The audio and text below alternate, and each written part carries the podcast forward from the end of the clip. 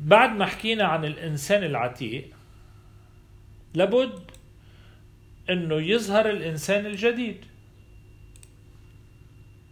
إذا كنتم في المسيح فأنتم خليقة جديدة، بيقول مار بولس ب 2 كورنثوس 5:17.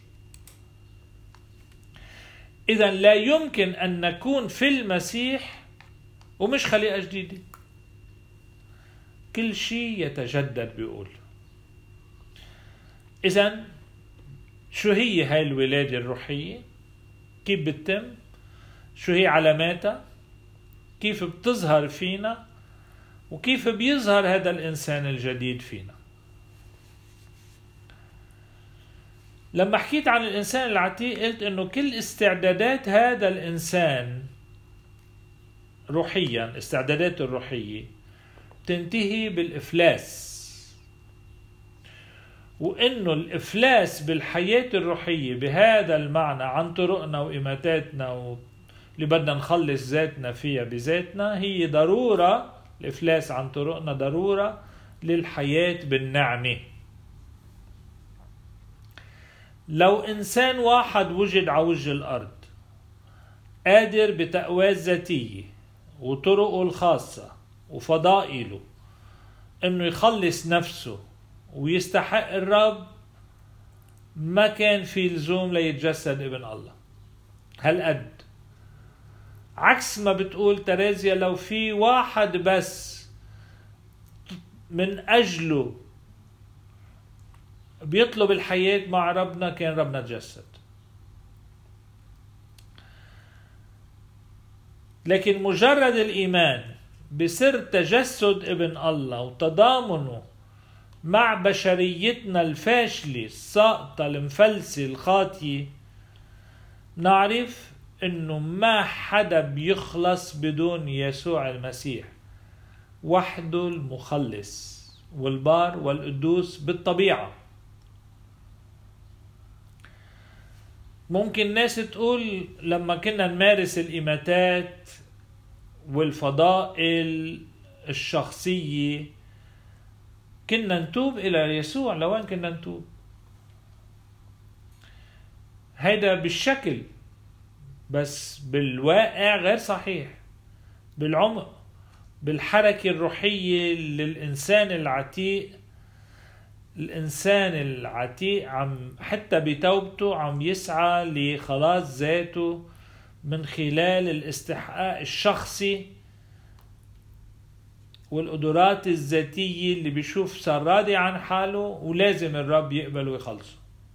يعني بمش ما حدا من بيجي خاطي وبيصدق انه بخطيته مقبول ومغفور له، بده يعمل شيء. والحقيقة ليه؟ لانه نحن بنعيش تحت نير عبوديتين وما في غير الرب اللي يخلصنا من هالعبوديتين.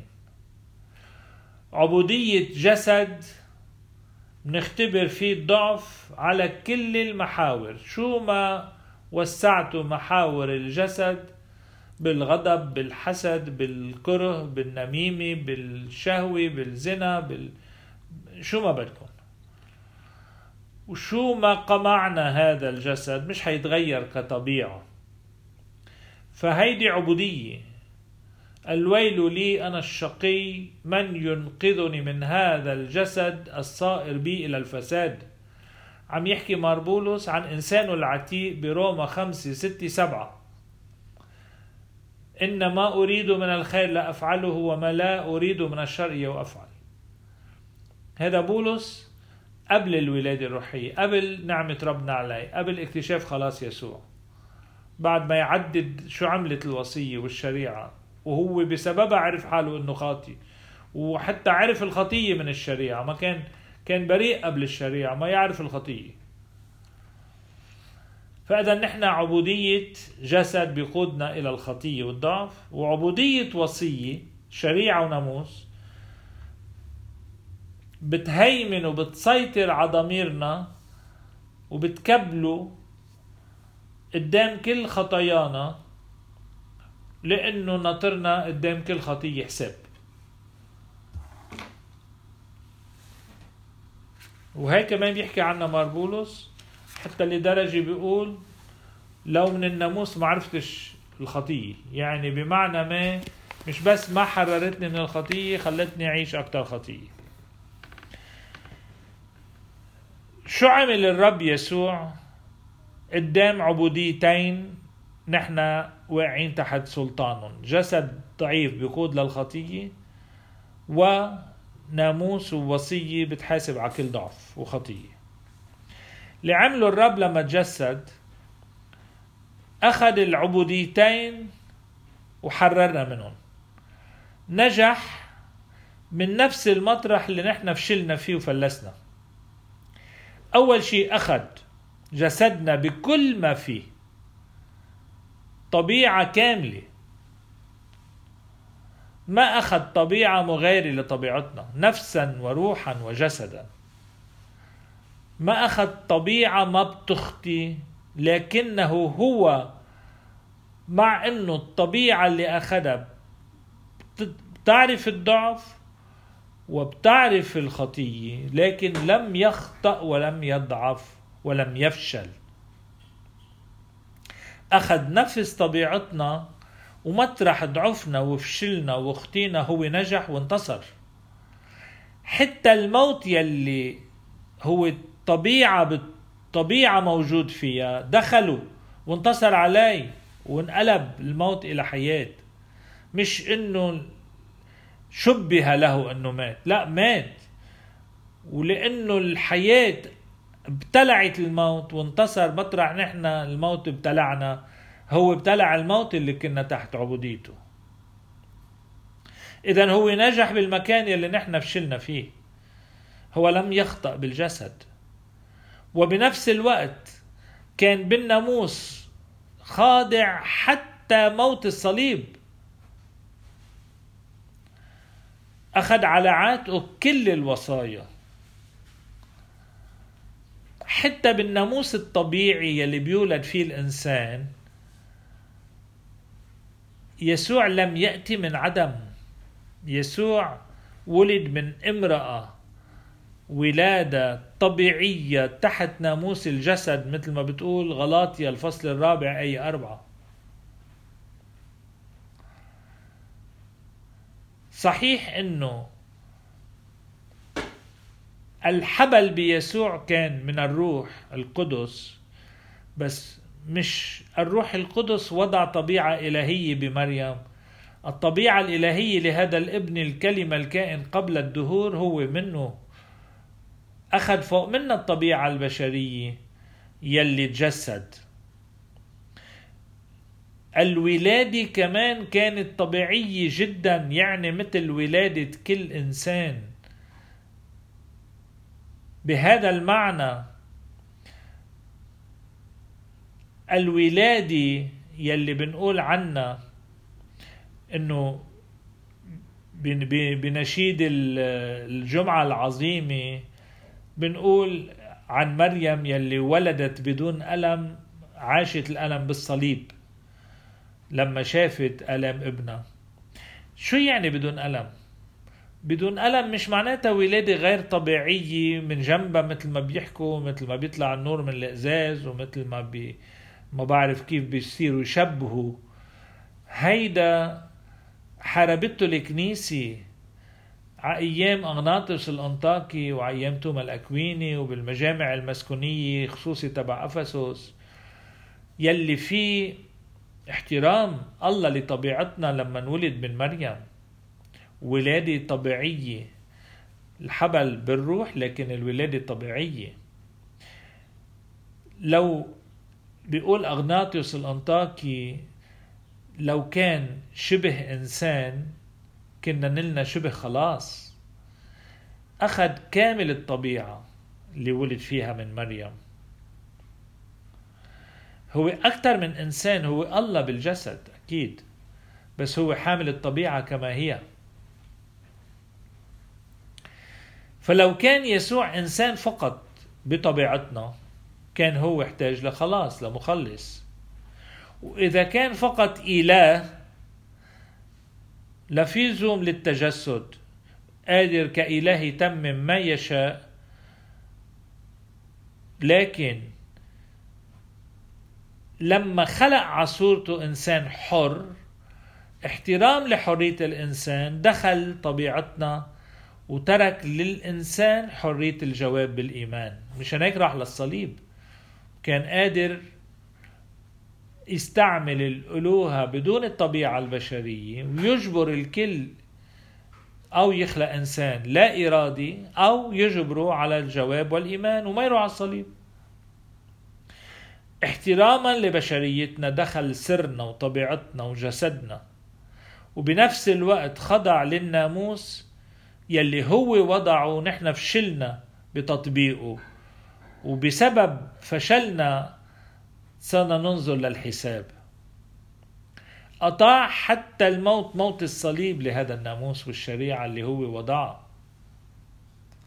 لهالسبب بتقول الرسالة لأهل روما الفصل 8 بعد ما يحكي مار بولس بنهاية الفصل 7 من رسالته لأهل روما، وعم يحكي عن حاله شو عاش من عبوديات بالجسد وخطايا وضعف، وشو عاش من حسابات للناموس والشريعة وهو معلم فيهم.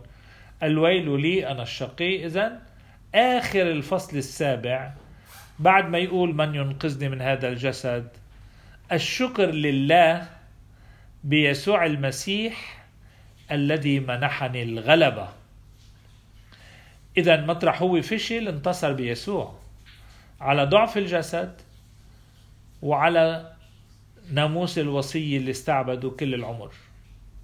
وبيفتتح الفصل 8 من روما، لذلك ما عاد في دينوني على يلي هم في المسيح يسوع ولا يسلكون بحسب الجسد بل بحسب الروح، لأن ناموس روح الحياة في المسيح قد أعتقني من ناموس الخطية والموت يلي عجز الجسد أنه يعيشه من فضائله الذاتية، واللي الناموس ناطره على الكوع لا يحاسبه على كل شيء. أخذ يسوع الجسد وانتصر فيه مطرح أنا فشلت وكان خاضع للناموس ليحررني من عبوديته. إذن هذا هو ناموس روح الحياة في المسيح اللي خلصني من ناموس الخطيئة والموت. أوكي، إذن هذا إذا بدكم خدوا نموذج للولادة الروحية لتفهموا بولس، لأنه هو شخص مرق بكل هالمراحل. يعني إذا بدك تعرفوا الإنسان العتيق عند بولس تقروا 5، 6، 7 من روما، بدك تعرفوا الإنسان الحياة الجديد اللي ولدت بحياة بولس تقروا روما 8 كل الفصل. شو هو المحور الأساسي إذا بعد هلا الاستعراض؟ شو هو المحور اللي بيأكد الولادة الروحية؟ المحور مش هو وصايا ونواميس وشرائع وحفظ، هو اكتشاف حب الرب يسوع كشخص حي بقلب الضعف والخطية اللي حسبت حالي فيها والناموس حسبني عليها، واللي أنا مش قبلان حالي بضعفي. هو يلي ما حدا غيره رب ولا حدا غيره أعطي اسم به نخلص. يسوع معناته يا الله يخلص، حتى اسمه يعني خلاص الله. اكتشاف حب هذا الرب الشخص الحي بقلب ضعف بشريتنا، الاكتشاف اني محبوب ومقبول مثل ما انا بوسخي بقرفي بنتانتي يلي انا مش قبلان حالي فيها، مغفور لإلي مجانا بنعمته مش باستحقاق مني لاني عملت توبة واعتراف وإماتي ابدا. هذا الاكتشاف منه شيء لا عقلي ولا نظري، اذا ما كان اكتشاف كياني بيشبه اكتشافكم للحب. ما فيك تقعد بالأوضة وتدرس عن الحب وتختبر الحب، ولا فيك تدرس العلوم النفسية والبيولوجية والأنطولوجية والاجتماعية عن الحياة الآخر والبنت والشاب وتقول كونت رأي عن الحب صار عندي. اكتشاف خلاص الرب يلي بده ينبع منه الولادة هو لمسة حبه أكيد أقوى من حيالله حب اختبرتوه بشري، أكيد فائق لطبيعتنا بس بيدخل طبيعتنا. ما في شيء بيشبهه إذن إلا خبرة حب بين اثنين. ما فيني اكتشف إلا بكياني الشخصي الذاتي الفريد إنه حدا دخل لهالقلب ولمسه ووصل حبه لإله. وما بيقدر يكون حب بين اثنين على صورة حب الله إلا لما بيكون حب كل واحد منهم للآخر نابع من حب الله. يعني ما تروحوا إلى الحب العاطفي اللي بيخلص قدام حيالله صعوبة. عم بحكي عن حب أولاد الله. حبي أنا ما بيغيرني ولا بيعطي معنى لحياتي، حبي أنا لذاتي، بس حب الآخر لإلي هو اللي بيغيرني وبيعطي معنى لحياتي. الولادة الروحية تشبه هذا النوع من الحب، حيث بيدخل إلى كياني اللي فوندو موناتر، يعني العمق، مش سطحية الشخص. حالي بيشترك فيها كل شيء.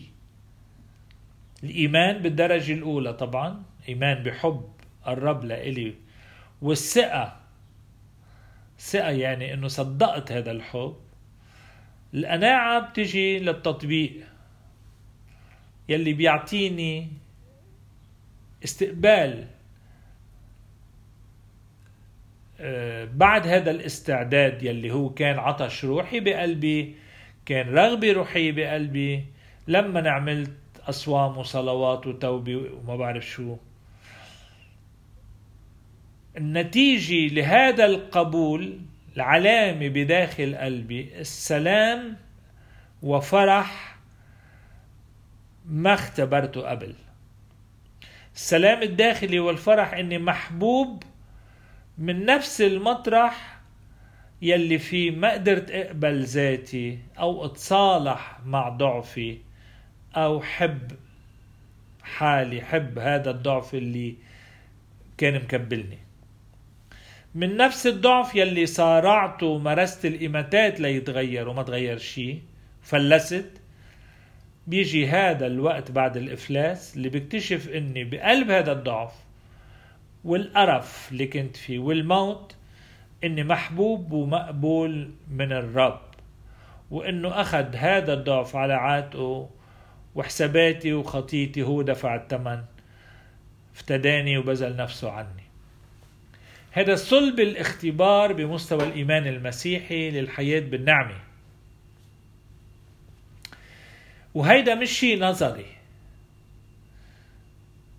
إذا ما لمسني بمستوى هذا القبول والاستقبال، أكيد بيساعدني نصوص من الإنجيل، من تعليم الرب، على القليلة إذا قريت بشكل شامل بشوف انه يسوع ما قام صورته غضبه ولا عخاطي، وما قعد يحاسب الخاطي وليش عملت هيك وإدا عملته كم مرة وقامته وشو كان بدك بهالشغلة، ولا مرة عمل حساب ونقاش وجدل مع ولا خاطي. بالعكس كل الجدالات والنقاشات والثورة والغضب كان مع الكتبة والفريسيين والأبرار واللي بيظنوا حالهم بلا خطية. ولا مرة كان عنده الحنان والرحمة والحب إلا على الخاطين. بهذا المعنى كمان هيدا بحطني بهالبسام، بهذا بروح إلى انزل أغطس بهذا الحوض اللي فيه كل رحمة الرب اللي تجلت بتجسده وبحبه للضعفاء والخطأ. لم آتي لأدعو صديقين بل خطأ، الأصحاء ليسوا بحاجة إلى طبيب بل المرضى، إلى ما هنالك. هذا الاكتشاف لما بيدخل لحياتي من هذا الباب لا يمكن أن يمر دون أن يطبع بطابع نعمته المحررة. هو المسيح بيمسح بشريتي بنعمته. هذا اللي بسميه اكتشاف. كيف بنكتشفه؟ بين الموت والحياة ما في زمن. هو غلب الموت بالموت، لما دخل الموت قضى عليه، مش انه بده يموت الواحد وبعدين ما بعرف شو بده يمرق مرحلة نزاع. انه عم تسأل كانت بولين انه طيب ما في مرحلة وسط بين الولادة الروحية والحياة الناموسية؟ ما في ابدا. النور يشرك في الظلمة، بيضوي بعش في ظلمة. الحياة بتبتلع الموت، ما عش في موت. النعمة بتاخد الخطية، ما عاد في خطية. الحب بيبتلع الحساب، ما عاد في عليه حساب. بين الموت والحياة ما في زمن، الرب غلب الموت بموته. النور يضيء بالظلمة والظلمة لم تدركه. هيك بنكون بالإنسان العتيق بالعتمة، بدون رؤية، بدون نور. مطبق علينا رغم كل إماتاتنا وصلواتنا وتضحياتنا وجهاداتنا، تنعنا بعد إفلاسنا إنه ما بنقدر نغير أي شيء فينا بذاتنا وبقدراتنا. سلمنا سلاحنا اللي كنا بنظن إنه هو اللي بده يحمينا من الحساب ومن الدينون ومن جهنم وما بعرف شو علمونا. هذا اللي كان إفلاس. بكل المعارك لنربح المعركة بشريا بدنا نتسلح بكل أنواع الأسلحة. مع ربنا لنربح المعركة بدنا نروح عزل من كل سلاحاتنا. لما هو بينتصر نحن ربحنا المعركة ودخل لحياتنا. استسلمنا للرب مستوى الإيمان، الإيمان بآخر أكبر وأقدس مني بطبيعتي. آمنا أنه عنده الحياة والخلاص.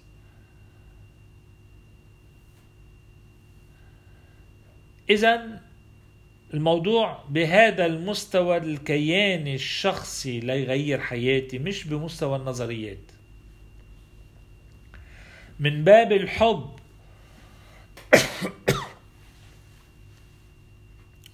ولأنه حالة الإفلاس هي حالة كيانية،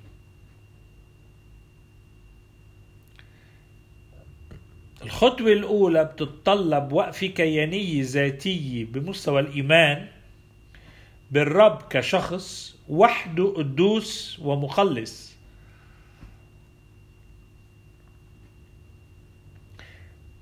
إذا دل عنا أي رجاء شخصي خفي،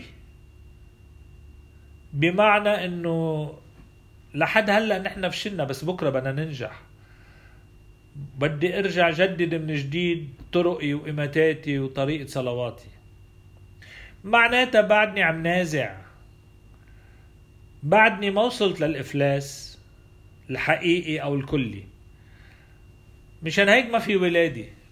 في أشخاص بدايلوا ينازعوا كل العمر بسبب غيرتهم وتقواهم الذاتية وجهاداتهم الروحية إلى ما هنالك.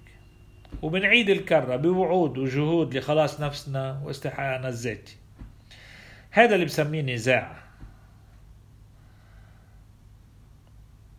كتار من يلي بينازعوا طويلا بحياتهم قبل ما يدخلوا الولادة. مشان هيك قد تطول مرحلة الإنسان العتيق سنين ممكن تطول مرحلة الإنسان العتيق.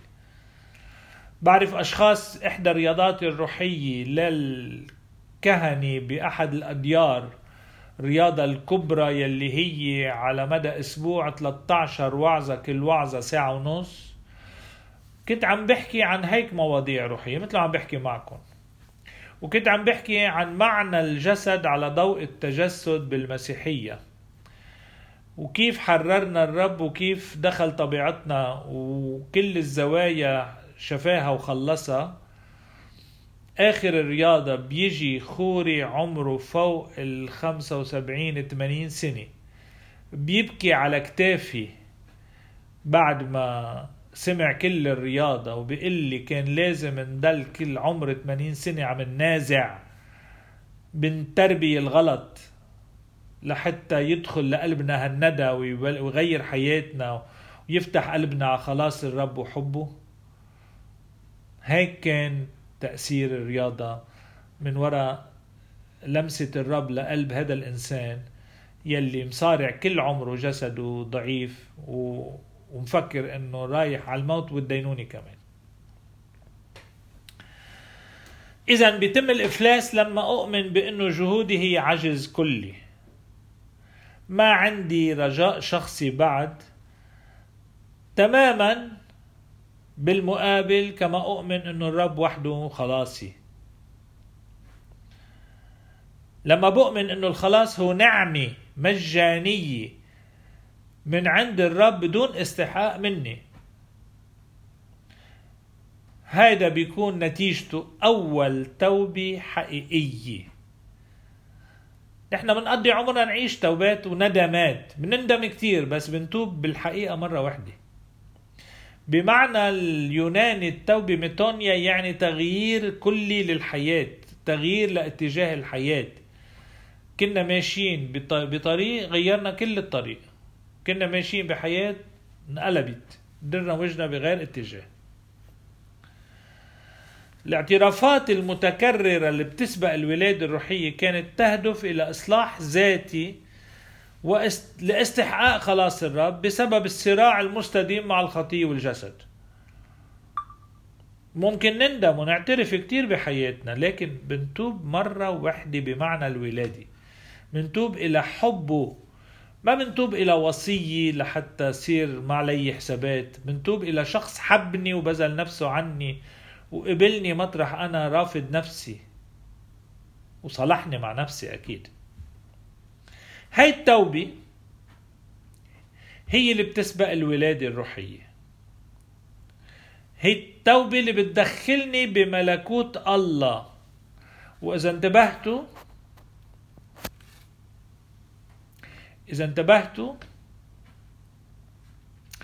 إنه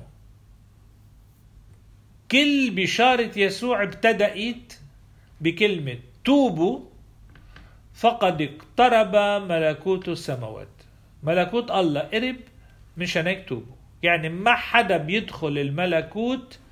ملكوت يعني حب الله وروحه بيملك على حياتنا وكياننا وبيولدنا من جديد من باب التوبة بهالمعنى. بمتى 3:1 كلام يسوع، وكما انه كان اخر كلمة من يوحنا المعمدان قبل اعتماد يسوع كمان توبوا فقد اقترب ملكوت السماوات. فاذا اول بشارة من يسوع توبوا لانه ملكوت الله قريب لإلكن، واخر تمهيد من يوحنا السابق ليعد طريق الرب ليدخل حياتنا توبوا فقد اقترب ملكوت السماوات. كما أنه أول كلمة من بطرس بعد العنصرة وحلول الروح القدس لما سألته الجموع يلي سمعت وعظته الأولى، بيقول كتاب أعمال الرسل 2:38 قلوب انفطرت من سماع هذا الوعظ يلي عم يحكي عن خلاص الرب واللي تجسد ومات على الصليب وقام وطلع على السماء وتمجد ومشان هيك أرسل روحه لحتى يكون الخلاص لإلكم كلكم. إذن لما انفطرت قلوبهم أول سؤال لبطرس شو لازم نعمل؟ الجواب الأول لبطرس توبوا وليعتمد كل منكم باسم الرب يسوع المسيح، لأنه الموعد أي الروح القدس الآتي من الرب هو لإلكم ولأولادكم. وبهذا المعنى أعمال الرسل بخبرنا كيف اعتمد 3000 بنفس النهار لما قلبهم انفطر وعرفوا انه ما عليهم غير انه يكبوا تعبهم قدام الرب. شو يعني توبوا وليعتمد كل واحد باسم الرب يسوع؟ يعني سلموا نفسهم للرب بالمعمودية، اندفنوا معه بالموت وقاموا معه لحياة جديدة، ودفنوا معه بالمعمودية كل خطاياهم وتعبهم وصراعهم وإماتاتهم وفضائلهم وكل شيء كبوا حالهم بين إيدين الرب الرحيم الأمين المخلص الوحيد حامل خطايا العالم. هي كانت معموديتهم بالعنصرة، وهي توبتهم، تابوا إلى شخص حبهم لهالدرجة ودخل حياتهم وأخذها على عاته. إذا مفتاح الولادة الروحية هو هذه التوبة الحقيقية. بعد هالتوبة يحتاج الإنسان العتيق يلي صار له كان فترة بهالحالة التقوية، يحتاج إلى وقت من انتظار وصمت وفقر ليتطهر كيانه الداخلي. يعني ما يظن الإنسان أنه هي سحر ساحر وأنه خلص هي كانت. بعد هالتوبة اللي فيها قناعة إيمانية ودخول هالبسان نعمي، هالحوض النعمي هو اسمه العماد بالروح، لأنه نحن المعمودية ديجا من زرع فينا النعمي لما كنا أطفال، خصوصي نحن اللي جايين من بيئة مسيحية ومعمدين نحن أطفال. لو عم بشر شاب وصبية وكبار ومش مسيحية أكيد باخد معهم مسيرة، بس نحن النعمة مزروعة، بس لتظهر هذه النعمة ولادة تثمر. يعني مثل حبة الحنطة إن لم تمت لا تعطي ثمر. النعمة بدها تنزرع بكياننا ويفلس ويموت عن ذاته، وبده يخصب بدموع توبة من رحمة الله وحبه اللي لمست كيانه لتلاقي هذا الدفء وهذه الرطوبة لترجع تفرخ هذه البذرة النعمة وتصير حياة وتظهر ولادة الحياة فينا. مش حيكون في زرع جديد غير اللي انحط بالمعمودية والميرون. نعمة الله انزرعت بس ما لقيت، مثل مثل الزارع، يعني وين انكب البزار؟ إذا ما أرض خصبة ورطبة وفيها دفء وحرارة ما بتولد. هذه هي عمل التوبة. إذن الإفلاس يقود إلى التوبة، والتوبة تقود إلى الرجاء بالرب الآتي بصبر وانتظار وفقر من ذاتي ومن حالتي وفضائلي. هالفترة بين الإفلاس والولادة الروحية هي أهم فترة، يلي هي فترة انتظار فقير جدا بالروح، وبتملأ حالة إصغاء لكلمة الرب وعلاماته. يعني إذا بهاي الفترة بنقرأ علاقة الرب بكل خطأ تبع الإنجيل، العشار، الزكا، ابن الشاطر، المرأة الخاطئة، الزانية، كيف تصرف معهم، بلاقي إنه ما في غير هاي الحركة عندي يلي بيرتمي فيه إلى أحضان حبه. نعيش الصمت خارج العلامات يلي عادة بتعزينا. في صميم ليل الانتظار هذا يلي حرك فيه الكلمة من تعليم الرب الإنجيل وموقفه من الخطيئة والخاطئ، حرك بعمق قلبنا إيمان بيقول إنه هذا الرب هو لإلي مخلص، وهذا الموعد آتي لإلي أنا شخصيا. الرب بينمى بهالفترة الانتظار الفقير، وبيتأصل هذا الإيمان بقلب الصمت والإصغاء والفقر الداخلي اللي حكيت عنه، بعيد عن كل ادعاء فارغ وضجيج الانفلاش التقوي اللي كنت مثل الفريسي بفتح ايدي وبصلي قدام الناس وما بعرف كم مرة بصوم إلى ما هنالك. هناك انسحاب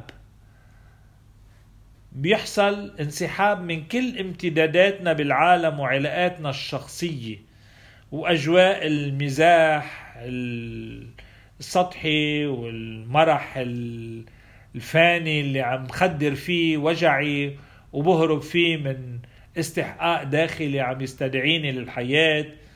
ندخل بحالة من الجدية بانتظار ثابت بالإيمان لمواعيد الرب بسبب قرار الإيمان اللي أخذته بالتوبة إلى هذا الشخص يلي توبتنا الحقيقية ولدت فينا هذه الرغبة، واللي هو عم ينمي فينا هالرغبة لإله.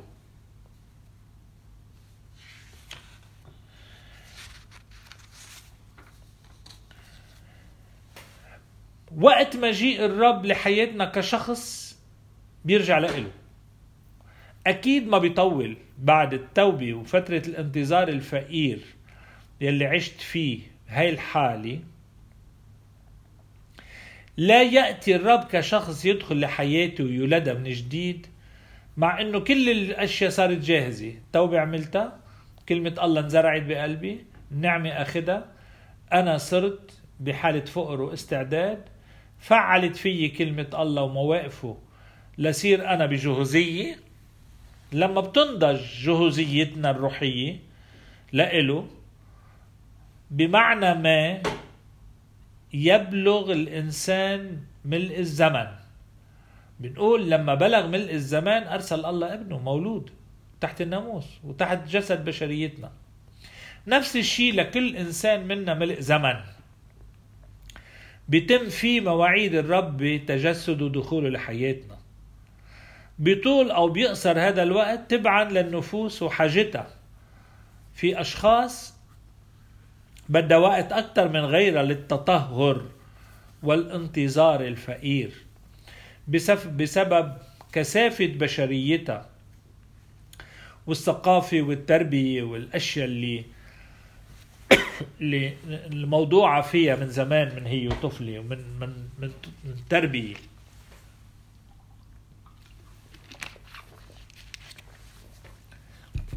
لهالسبب هاي المرحلة خصوصي عند يلي بدهم كتير وقت ليتطهر إنسان العتيق من فضائله ويصير عنده انتظار فقير، تحتاج هاي المرحلة إلى الثبات.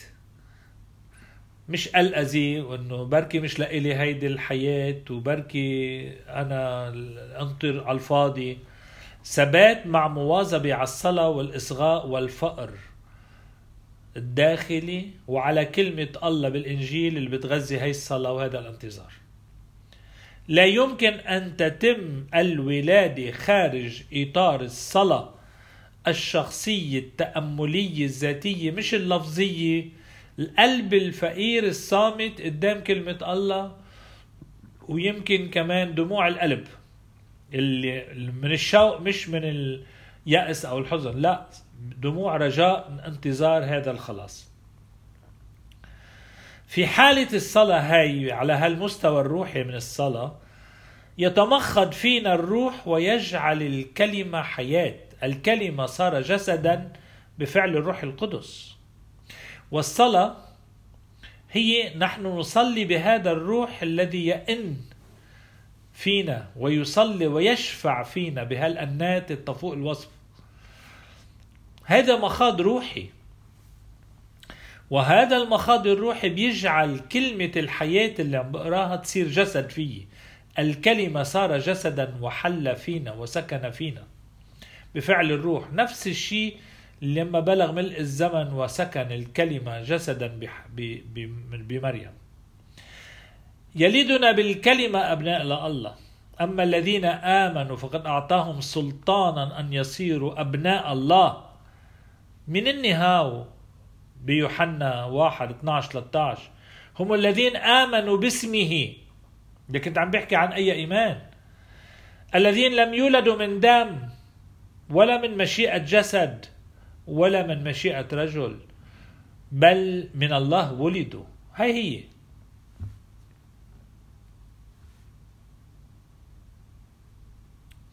وهذا الكلمة نفسه اللي ولدنا أبناء لله هو نفسه صار جسدا وسكن فينا ورأينا مجده. هذا هو. إذن هذا هو الكلمة الكائن من قبل الدهور والذي هو الله والذي به كان كل شيء وبدونه ما كان شيء. هو نفسه، به ولدنا أبناء، وهو نفسه الذي صار جسد وسكن فينا. هذا يعني انه نحن ابناء الله بالسلطان يلي دعانا فيه ابن الله وولدنا لحياته مش بقدراتنا.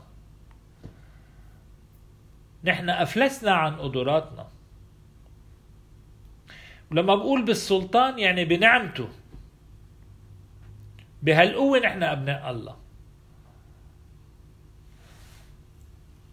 أعطاهم سلطان أن يصيروا أبناء الله. شو سلطان؟ النعمة المحررة قوة ابن الله فينا. لا أسميكم بعد عبيدا بل أبناء، لأني أطلعتكم على كل ما عند أبي، بيوحنا 15:15. إذن رح أرجع عيد بالاختصار. التوبة الحقيقية اللي قلت غيرت فيه اتجاه حياتي ودرت وجهي لآخر هو بينتظرني، وآمنت إنه عنده الخلاص. اجت هالتوبة نتيجة إفلاسي عن طرقي، ميز مرحلة من الصمت والإصغاء بالروح، تغذت من كلمة الله، قوي الرجاء الخلاص بابن الله الوحيد القدوس، بقلب الكشف الروحي للكلمة. الروح كان عمله يجعل الكلمة فيني جسد وتدخل ويحبك فيه حياة، مش معلومات عن الله بل كشف ذاته، انه هو محبي بلا شروط بلا حدود، بيحبك وبيقبلك، بيحبك وبيقبلك مثل ما انت. لهيك انت بطلت عبد، أطلعك على كل تدبير الآب بابنه الوحيد الحبيب لأجلك، واللي ما وفروا بل بذلوا عنك. هذا هو الخلاص بيسوع المسيح ابن الله، هذا هو الكشف الروحي، اكتشاف سر حب الله الآب يلي بدل ابنه الوحيد ليتحد ببشريتك ويفتديك. ومنشان هيك ما في عليك حساب ولا دينوني من بعد ولا خطية، لأنه هو دفع كل الحساب. هذا الاكتشاف منه شي عقلي، هو علاقة، اكتشاف آخر، مش حيلا آخر، الله بيحبك، اكتشاف كياني بيتجاوز العقل والأحاسيس بمستوى القرار، عميق جدا. مشان هيك بيطال أعمق ما في إنسانيتك، وكل ما في إنسانيتك بصير يتفاعل معه. في حالة الصلاة هاي يلي هي صلة، صارت صلة، بطلت الصلاة شفاه عم بتكلم عم بترنم، صلة وعلاقة بشخص حي هو الرب. صارت صلاتك بتحمل حضوره وكلمته، بيستيقظ بصلاتك من بعد لمسة حبه فيك كل كيانك الداخلي، بكل ثقة بأنه الرب يحبك في الفعل مثل ما أنت. هكذا أحب الله العالم حتى بذل ابنه الوحيد لكي لا يهلك كل من يؤمن به، مش بس لا يهلك بل تكون له الحياة، مش حيالله حياة، الحياة الأبدية. الله لم يرسل ابنه إلى العالم ليدين العالم بل يخلص به العالم. مشان هيك من آمن به، بس آمن بشو؟ بحبه المخلص، بأنه أخذ خطايانا على عاتقه، أنه مات وقام لأجلنا، وأنه مش ناطرنا على حسابات. من آمن به يخلص، ومن لم يؤمن به فقد دين، من هلا هو بالدينونة لأنه لم يؤمن باسم ابن الله الوحيد، يوحنا 3:16-18. يعني أنت إما بالإيمان بتصير بالحياة، إما ما آمنت بعدك بالدينونة، بعدك بالموت، برات الحياة، من هلا أنت بالدينونة. يعني لا يمكن لهالكلمات من الرب والإنجيل بسبب الحب الإلهي. بعد توبتك وصمتك وإصغائك وعطشك للرب إلا أن تزهر فيك حياة جديدة.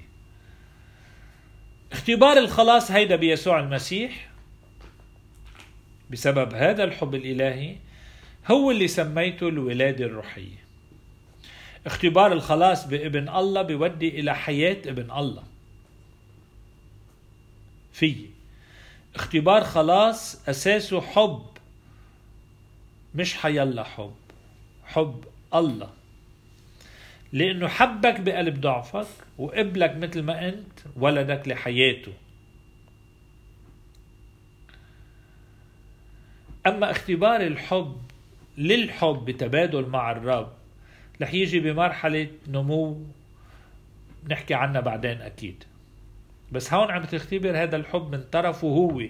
بعد انت جوابك على هالحب بس دخول، قبول، استقبال، ولادي لحياة جديدة. صار فيها فرح وسلام داخلي. هاي العلامة اللي بتطبع الولادة الروحية، فرح وسلام وازدهار داخلي. حتى صلاتك بتصير فرح وتسبيح وشكر، مش نقوا عنه طلبات ودموع ومأساة وحزن وصلوات إماتة. شو هي العلامات اللي بتدل على الولادة الروحية؟ بعد ما يلا صرت لح خلص، أكيد طولت بس لابد من توصيف بعض العلامات. أول علامة هي الانقلاب الداخلي. أهم علامة أنك انتقلت من العتمة إلى النور، من إنسان العتيق للإنسان الجديد، أنك كنت بعتمة داخلية ضوالك الرب بكلمة منه، بإيحاء حب لإلك، فبتشوف شو عم تعيش ولوين رايحة حياتك من خلال هذا الآخر اللي اسمه الرب يسوع. هذا الاختبار بيغير حالتك الداخلية، مش طبيعتك. بينقلب القلق إلى سلام. بعده القلق كان بطبيعتك، صار طبيعتك سلامية. وبينقلب الحزن إلى فرح، والبغض والكره بينقلبوا إلى حب. وكل هيدا بنفس الوقت، مثل ما الموت بينقلب لحياة. فيما كنت تصلي بفقر روحي بدون تعزية بعتمة الإيمان اللي سميتها الانتظار بفقر روحي، بينقلب كل ما في داخلك بشكل هادئ لكن عميق وثابت، منه شيء انفعالي أو خارجي أو سطحي أو عاطفي. هو ومضة من نوره، من كلمته، من لمسة حبه داخلية هادئة بتطبع قلبك بطابع فرح الرب وسلامه وحبه كشعاع نور بقلب العتمة، بيجلب معه التعزية والفرح والسلام. بهاي اللحظة يلي النور يضيء ظلمة قلبك، بتلاحظ انه العالم سقط من داخلك بكل مغرياته وتجاربه. بتصبح حق بالفعل مثل يلي بيقول عنه الانجيل، تاجر لقالق يلي لما وجد الجوهرة الثمينة باع كل اللقالق اللي عنده وراح اشتراها. بشكل عفوي بتسقط كل الرغبات الماضية والضمانات الماضية، وتصبح الأولوية عندك لسر خلاص الرب وحبه. هذا بياخد قلبك لموعد عفوي دائم للصلاة بدون جهد، وصلاتك بيملك عليها الشكر والتسبيح، وبتتأجج فيك حالة الشكر والتسبيح، وبتاكلك رغبة داخلية دايمة لتصلي وتسبح وتشكر، وبتصير ناطر هذا الموعد للصلاة. مش انه عم بعمل إماتي لصلي او بدي ما بعرف جهد، لا ما بعرف لاقي وقت عفوي. وكل هذا بيتم بقلبك الخفي الداخلي يلي لمسره. هذا اول شغله، الانقلاب. تاني نقطة للعلامة اللي بتميز الولادة هو سرقة الوقت للصلاة. هالمرحلة بتربطك بالرب كشخص حي بحبك، لا عندك وصية لا تصلي ولا ناموس ولا واجبات دينية، خلصوا هاو كله انتهوا. انت بعلاقة حب مع شخص حبك، لا معلومات ولا شرائع ولا مسبحة. انت بعلاقة مع شخص حي عم بحبك، وما بتلحق تلتقى فيه وتقرأ كلمته بالصلاة حتى تشتاق لترجع تلتقى من جديد وتصلي بشكر وتسبيح. هاي المواعيد الثابتة مع الرب تستعجل انك تترك كل شيء لتلتقى بالصلاة. هيدا بأكد عفوية اللقاء والشوق للقاء بالرب، وانتظار كل مشاريعك النهار قلبك عم يغلي لتلتقى الرب. هاي بأكد ولادة روحية جديدة، حركة انجذاب نحو آخر اكتشفت انه بيحبك. انتو بتلهف نفسك للقيا من يحبك تماما مثل ما بتلهف الصبية للقاء شاب اكتشفت انه بيحبك، او الشاب بيلهف قلبه امتى بدي اخلص شغلي كل النهار قاعد حايس لهاللحظة اللي بدي التقى فيه اللي بحبه او اللي بيحبني. لانه هذا الحب هو اللي بيعطي المعنى للحياة. فمع الرب هيك نفس العلامة نفس الحركة. تصبح الأولوية عندك سرقة الوقت للقاء الرب بالصلاة.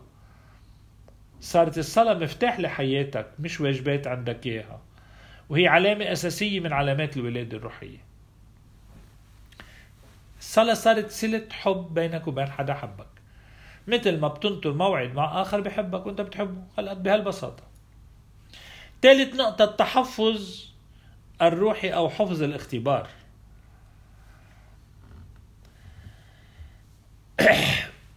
مثل الفجر كيف بيطلع النهار؟ كنا بالعتمة في فجر أشرق في ومضة نور سميناه فجر، صار فجر. بعد فترة صار نهار، بعد فترة صار شمس مشرقة. قبل هيدا الوقت كان حضوره عم ينمى، والخطر يكمن في انك تظن قبل الوقت. تتصور مثلا انه حدا بيخلق وبيصير يحكي ويركض، كنت قبل بتظن انك وصلت لما بعرف وين، اختبار ثابت. وممكن ناس دغري روح يبشروا يا حرام وين بعده العالم، ويظنوا انه هن صاروا بالسما السابعة من خلال هيدا الاختبار اللي لمس قلبهم. فيما نحن بنكون بعدنا بفجر هالولادة، بعد حالات من يلي راحوا بهذا اللي بدي سميه بعدين بعد النمو الروحي، الزهو الروحي، المراهقة الروحية. بس بيكون له أول علامات. عند أول مرة بتتغير حياتي بياخدني الفرح الذاتي بهذا الاختبار إلى أنه اشفع على الناس عشوائي وروح خبرهم يا حرام وين بعدكم. فهيدا بيرجع بخليني أوقع بإفلاس تاني، لأنه حب الرب لازم يجعلني أحفظ بقلبي، مش بمعنى أنه أخجل بالشهادة، لا، عدم المجاهرة والانفلاش قدام الآخرين. بتذكرني بأنه كانت مريم تحفظ هذه الأمور كلها في قلبها. أي أمور؟ لما شو بتقول اليصابات من أين لي هذا أن تأتي أم ربي إلي؟ لما أنه هذا الطفل جعل اللي سمعان الشيخ بإلا، ومريم اللي كانت تسبح الله وتقول، كانت مريم تسمع هالأمور، ما تروح تقول لك شو حكيوا عني، لك شو بده يصير عند الرب، لك اللي نطرنا يا عم. كانت تحفظ بقلبها. مثل ما بيقول الإنجيل عن يلي وجد الكنز من كتر فرح وحبه خباه، مش انه راح يفرجي العالم على كنزه، بده يحافظ عليه. الانفلاش بيضيع فرحة الحب الأولى ولمسة الحب والسلام اللي زرعه الله بقلبي. بدي وقت يختمر ويثمر ليصير حياة وتستمر. في مرحلة تانية من النمو الروحي بتجي الشهادة لعمل الرب. لما هذه الومضة من النور والفجر سميتها بتطلع النهار، لما بيصبح شعاع النور اللي أضاءك بالولادة شمس مشرقة، ساعتها بتروح تبشر بعمله فيك. الويل لي إن لم أبشر، بيقول مار بولس. هيدا منا وصية. شو يعني الويل لي إن لم أبشر؟ يعني يا تعتيري شو عم عيش، إذا ما عندي شهادة يعني أنا بالموت. يعني من العلامات الولادة بتجي الشهادة، تبشير بعمل وحبه. ما فيني أسكت، ما خبر عن حبه بحياتي، بس مش عن زهو، عن شهادة. الويل لي يعني شو تعتيري شو عم عيش إذا ما عندي شهادة حب، يعني ما اختبرت حبه بعد. ما فيك تخبي عمل الرب بحياتك. تماما مثل ما صار مع بطرس ويوحنا بعد العنصرة، لما أخذهم اليهود إلى مجلس الشيوخ وطلبوا منهم بعد ما حطوهم بالحبس أو قبل ما حطوهم بالحبس إنه هددوهم ما يبشروا باسم يسوع. ضحك بطرس ويوحنا. شو أول جواب قالوا له؟ إنه الله أولى بالطاعة من الناس. مش بس ما وعدوهم إنه ما يحكوا باسم الرب، ما فينا ما نحكي باسم الرب. ما فيك تخبي حبه عنك وعن العالم، حبه اللي غزا ولمس قلبك وولدك لحياته. هيدا إذا بدكن لحقوقف هون لحتى ما طول عليكن، لأنه بعدين مثل ما عملت مواصفات للإنسان العتيق بركي بالمرة الجاي بتجي تلخيص عملي خبراتي مثل ما وصفت الإنسان العتيق بمواقف شو بيعيش، رح وصف كمان الإنسان الجديد إذا عنده ولادة روحية لثبت هالكلام اللي سميته ولادي شو بيعيش. ساعتها يلي مش متأكد من حاله التوصيف بيساعده ليتأكد من حاله. مرسي لألكن لح وقفهم.